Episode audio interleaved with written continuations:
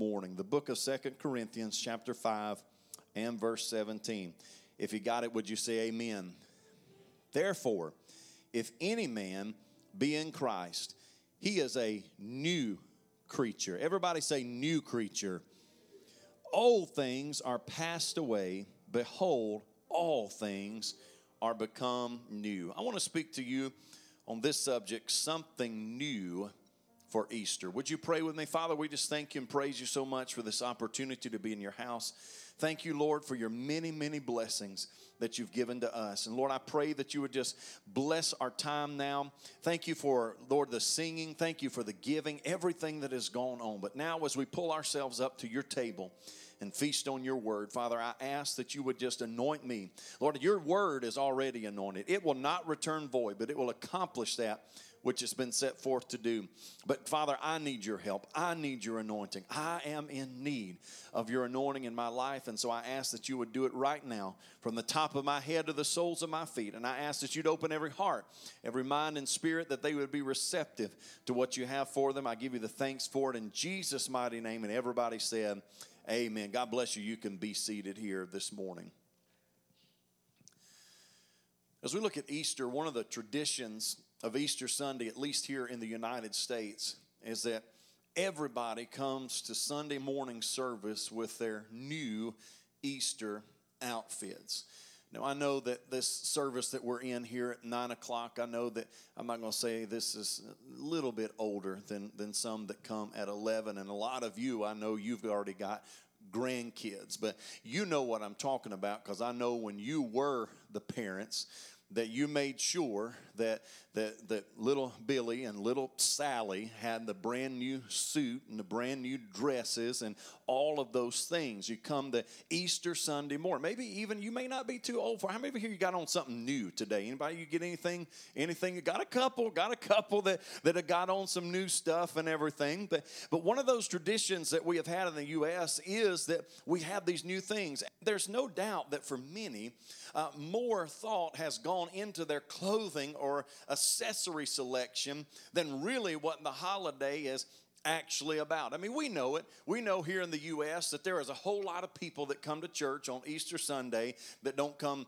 any other time. I mean, you, your church folks, I don't have to tell you that the big three, you know, when you're a pastor, you know it. The big three are the biggest is Easter. And then you have Mother's Day, and then you have Christmas. There are those three holidays here in the United States that people will show up that they don't show up at any other time. Time and, and for many, uh, they have they have had their minds on everything else. What what earrings? What necklace? What shoes? What or let's put it on the men. What tie? Or you know, let's get into modern day men. Then there's not a lot of ties anymore, but there, there's a lot that like their shoes. You know what? What my shoe? Do I have on my Jordan? Especially in the next service, do I have on my Jordans or do I have on my Vans or which shoes do I have? And, and many have thought more about that than really what Easter is all about.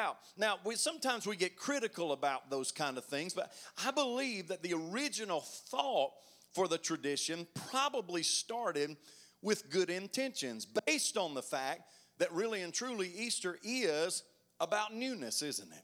It's about newness. It's about freshness. It's about the coming of a new season. That first Easter morning when Jesus Christ stepped out of that grave started a brand new season, didn't it?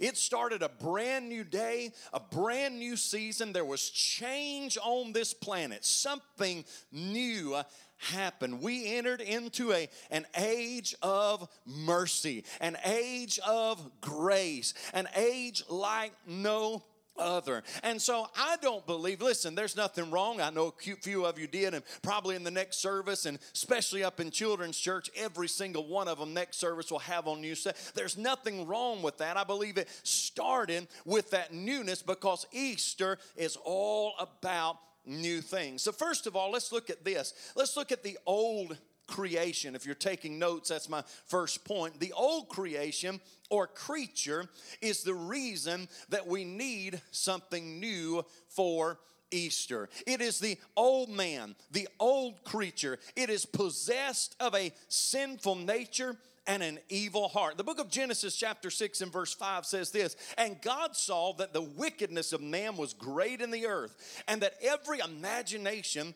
of the thoughts of his heart was only evil continually. And now we find that this is the description right before God sent the flood. He sent that flood. He told Noah, thank the Lord, that Noah found grace in the eyes of the Lord, that Noah built an ark, saved him and his family, and saved humanity. But we find that, that there was such wickedness in the earth. But we know that that's the same now, because the book of Matthew chapter twenty-four and verse thirty-seven, Jesus talking says, as it was in the days of Noah, so will it be at the coming of the Son of Man. We're living in those days today. We're living in the days where, just like it was in the days of Noah, it is now. And the old sinful man, the old sinful creature, that old man in us is sinful by nature, alienated by God. And this old nature causes us to have a low set of values and low set of standards. And in fact, I believe it causes us to even have a distorted mind. We think differently when we don't have Christ. Somebody say amen. And it's this old nature and this old creature that all of us have. In fact, we know that the Bible tells us that all have sinned and come short of the glory of God. You see, there's not one person that's ever been born except for Jesus Christ that has been good enough and that has not had this sinful nature. In fact, Scripture tells us that we were conceived in iniquity even, that from the beginning of our life, we look at a tiny baby, and I, I do, I don't have time this morning, but of course I believe in the age of accountability and, and, a, and an infant baby that can't choose. God's going to take it to heaven if something happens to it. But still, that baby is shapen in iniquity, and we are all born with that sinful nature. None of us escape that. And that old creature finds themselves in a pointless, purposeless life with no sense of direction. We are in need of something, and that's my second point, that we are in need of the new creation. You see, the new man has a new nature and a new heart. We read in our text, therefore, if any man be in Christ, he is a new creature. Old things are passed away. Behold, all things are become new. You see, I believe that God doesn't just spit shine us a little bit when he saves us. Come on, somebody. I've got a pair of Adidas. Uh, they're maroon. I bought them, I can't even remember, probably five years ago. I bought them when Academy was still open here in Starkville. I've got a pair of Adidas uh, maroon shoes, and the bottom of them are white. And I asked Jamie the other day, I'm still going to tell you, I said, I wonder if a Mister Clean Magic Eraser would make that white part look white again. And I don't know. I'm going to try it, and I'll let you know next week if it does. But here's the deal. When God saves us, it's not like God just takes Mister Clean Magic Eraser and just cleans us up a little bit. That's not what Scripture says. Scripture doesn't say that he makes old things a little bit cleaner, does it? No, it says that he makes old things new. Old things are passed away, and behold, all things are become new. He puts inside of us a brand new spirit. He puts inside of us a brand new spirit, a brand new creature that lives on the inside of us. And the new man is in fellowship with God. In Matthew twenty-seven, fifty and fifty-one, Jesus, when he had cried again with a loud voice, yielded up the ghost, and behold, the veil of the temple was rent in twain from top to bottom, and the earth did quake, and the rocks rent. You know, I know who I'm talking to in the nine o'clock service this morning. You know what happened. You know that in the garden when Adam and Eve sinned, separation was there between God and man. He once just came down in the cool of the day and walked with us and talked with us and fellowship with us, but sin separated us. After sin came into the world, no longer did God do that anymore? And then in the Old Testament, we find that when the sacrificial system was set up, that there was then a veil that was put between the holy place and the most holy place. And it was the most holy place where God's presence dwelt. It was that most holy place where God's presence was, but man was not allowed in. Only one man, the high priest, one time a year was allowed to come in to the presence of God. But on that Good Friday, when Jesus Christ gave up the ghost, when he died there on the cross, the Bible said across town in Jerusalem that there was a shaking and a rumbling. The sky was dark, and all of a sudden it said from the top to the very bottom, the temple veil was torn, and therefore access was given. How is that? It's because Jesus created within me a new creation.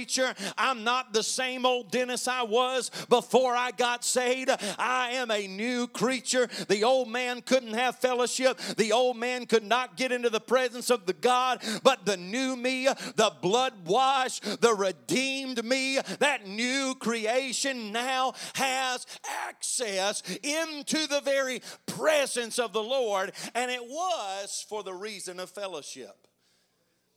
That's what God wants. He wants us to have fellowship. So many people have in their heads that Christianity is just, it's, it's just fire insurance. Well, I just, I just don't want to go to hell. Well, I don't, but there's more to Christianity than that.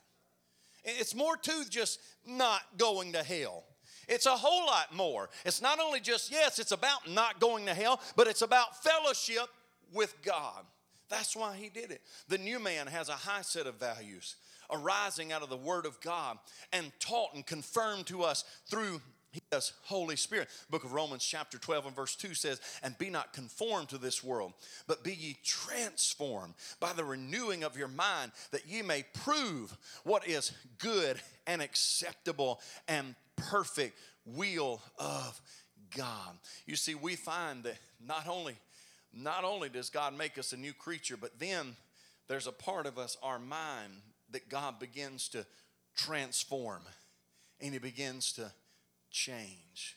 Now, when I was a kid, I grew up playing with these toys called Transformers, and they would transform. They'd be the, the, the main one, Optimus Prime. He was a semi-truck, which my daddy drove, still drives, uh, drove, but he actually had, a, he was a cab over, and at that time, he was still driving a cab over. There's not a whole lot of those on the road anymore, but but he was a cab over, and he'd be a truck one minute, and you can transform him into then a robot. He was something different. Listen, God has to transform our minds into something different. When we get saved, there should be a change. There should be a transforming in our mind. Lost people should think differently than saved people should. We shouldn't think the same way. Can I, can I say that? I probably should have said that differently. Saved people shouldn't think the same way that lost people do, because lost people are always going to think the way that lost people do. But saved people, our minds should be transforming. We should have a different way of thinking than lost people do. I got to keep moving. Thirdly, we find then the re-creation. You see, the change is the result of relationship. The phrase "in Christ" means that he must be accepted as Savior, and the individual must be related to him. Throughout Scripture, and I don't have time, we can't dig into all of it. There's certainly not time on this Easter Sunday morning, but we find through Scripture, we find that we are adopted. We find that we are sons and daughters. We find that we are the bride of Christ. We were once alienated from his presence. Think about that. Think about what Jesus Christ did. At the beginning, we were alienated from Christ. We were far away from his presence. We couldn't even come into his presence. But then we become adopted. We become sons and daughters of God. But not only that, then we find we are adopted sons and daughters, and we are actually the bride of Christ. There is no, we, so we have gone from complete and total alienation to what God intended to be, the most intimate relationship on this planet, marriage. That we are the bride of Christ. Why did, why did they, why did they start wearing new stuff on? I believe because Easter's all about new stuff. Easter is all about new things. There's a new relationship, and the change is open to all. The verse says this that we read, if any man, therefore if any man, somebody say any man, be in Christ. You see, the inclusion or exclusion is left up to the individual. Anybody that will accept this gift. Doesn't matter. Doesn't matter if you're male, female. Doesn't matter if you're rich, poor. Doesn't matter the color of your skin. Doesn't matter your background. Doesn't matter what country you're from. Doesn't matter any. He said, if any man, he opened it up. Think about the newness there as well. What was it in the Old Testament? It was Israel. It was Abraham's seed. It was God's chosen people only. It was a pretty exclusive club. But thanks be to God at the cross, Jesus Christ opened it up to both Jew and Gentile. That now it doesn't matter who you are. You are left with the choice that you can accept what He's done for you or reject what He's done for you. And the change is readily available. You see, until Jesus returns for the second time, the invitation is always open. Day, night, in an Easter service, on a Wednesday night, at home, in your vehicle driving down the road, in a Winterfest service, in a youth camp service, wherever it may be, the invitation is always open and always available. It is simply up to us to accept the invitation. It is up to us. Will we choose to accept? If any man, if any man, it is God has said, here it is. It's yours, but you've got to choose to accept it. He's not going to make you. He's not going to force you. He, he's not going to manipulate you. No, he, he is going to convict you.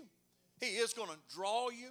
He is going to let you realize. I'm telling you that God Almighty, and I preach this all the time, God Almighty has done everything. I don't know how anybody could say that God is an evil God, because God Almighty has done everything possible except for make the decision for you. He sent His Spirit to draw us, gave His life, gave His blood. He draws us. It's laying out right there saying, will you accept this gift? It's new. Something new for Easter. A new life. A new way of thinking. A new way to live. Isn't there so many people in our world today that are so desperate for that? So many people that are looking for answers. So many people that are fed up with the way they've been living and fed up with all of the things that they've been dealing with. And, and here it is. The message has never changed. It's simply up to us. Will we accept the invitation? Will you stand with me this morning, please?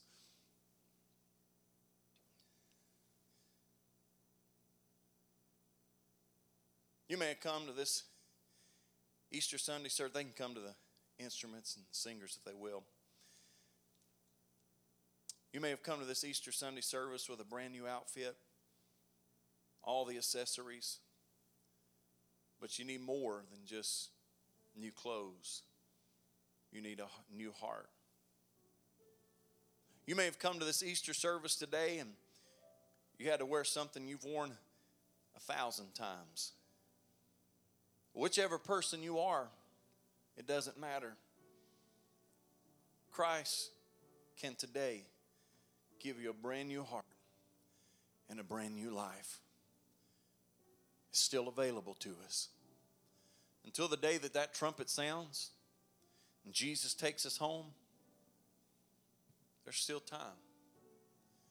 And I know some of you, as I look across this congregation, I have no doubt that you've got kids and grandkids and nieces and nephews that you've probably been praying for, and you want to see them receive this new life. You know, there may be some in this room right now, I don't know, that you've come to this Easter Sunday service today and you feel like you have no direction, no purpose, no reason for your life. Jesus Christ can make your life new today and give you the purpose and fulfillment that you need in your life. The key is to accept what he's done and to come to him. With every head bowed, every eye closed, nobody looking around this morning.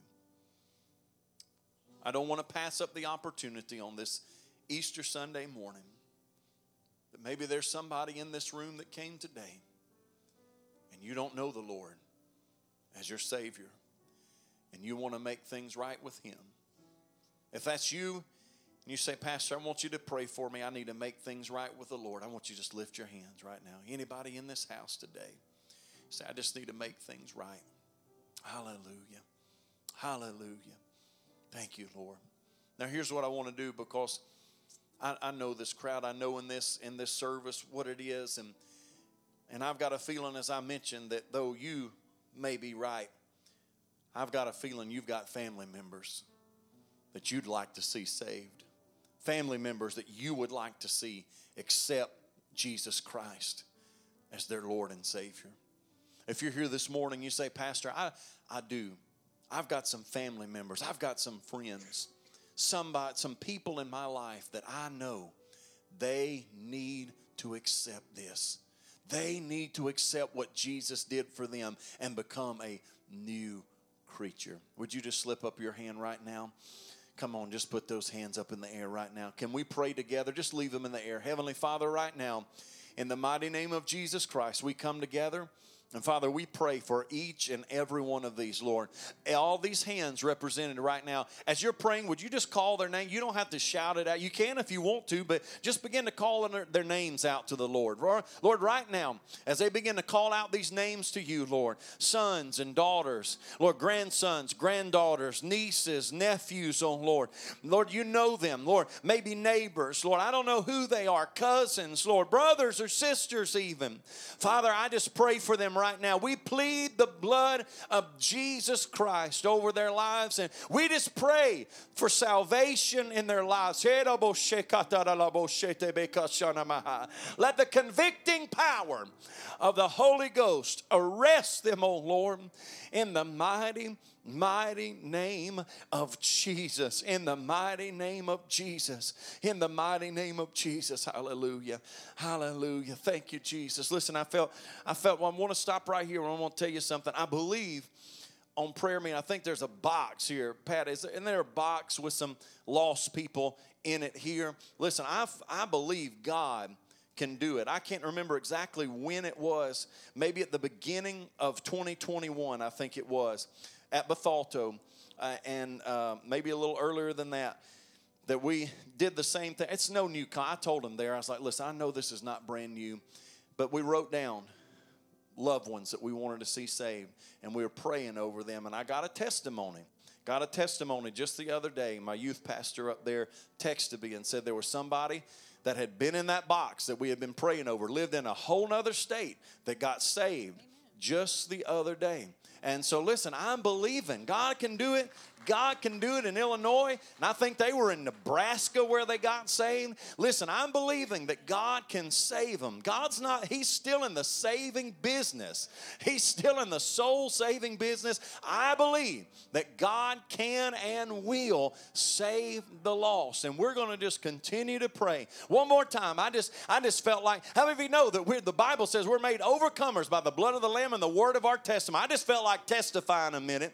And so I want us to one more time, let's just pray for those lost loved ones. Father, again, Lord, just I just continue to pray and continue to believe, Lord, that you are going to save the lost. We're living in the last days. Time is running out, Lord. It is like the days of Noah.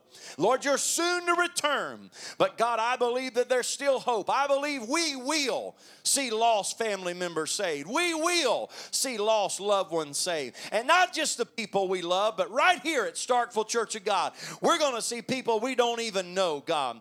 People from all over this area, God. The entire Golden Triangle area. They're going to come in and they're going to give their hearts to the Lord, God. I'm believing you for it. I'm trusting you for it, oh God. Students over at that campus, Lord, that are lost and they have no direction and no purpose, they're going to come and they're going to find purpose in you, oh Lord, in the name of Jesus Christ. In the name of Jesus, we believe you and we trust you, oh Lord, that we're going to see it happen. On this Easter Sunday morning, God, we thank you for newness. We thank you for freshness. We thank you for new things on Easter, oh Lord, in the mighty, mighty name of Jesus. Let's sing this song before we go this morning. My God can do anything, anything, anything. Oh, my God can do anything. Yes, Lord. Hallelujah. He made the earth with all its fullness and all that time shall bring. My God can do anything. Come on, let's sing that one more time before we go today. My God can do anything, anything. My God can do anything. Yes, oh Lord. He made this earth with all its fullness, and all that time shall bring. My God can do anything. Hallelujah. How many of you still believe God can do anything? Would you give him one more hand clap of praise? Hallelujah. Hallelujah. Thank you so much for being here on this Easter Sunday morning. I pray the Lord's blessings on your life. Listen, don't forget. I know that we're getting into a routine. I know it's different, but listen, don't forget Wednesday nights. At seven o'clock, we are having church here. We've got classes for kids. Pastor Bobby's been leading here in the sanctuary. Our youth and our kids, our, our youth and our college are having service up in the Family Life Center. I know it's easy, folks. I know it's easy when you get out of the habit to, to get out and to not come back, but come be here Wednesday nights at seven o'clock if you can. God bless you. Make sure you say hey to everybody. Happy Easter. Enjoy your ham and everything else you eat today. I'll see you Wednesday night if the Lord don't come back before, and then I'll see you in heaven.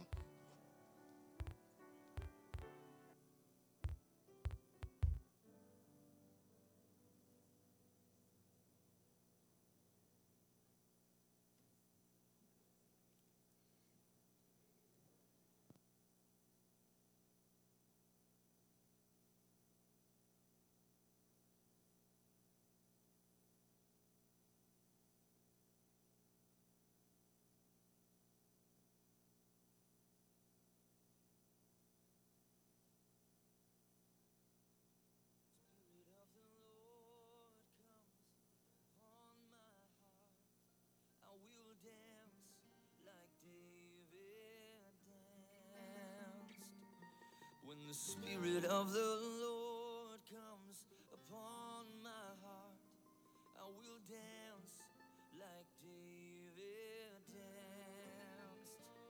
I will dance, I will dance, I will dance like David danced. I will dance, I will dance. Will dance like David danced.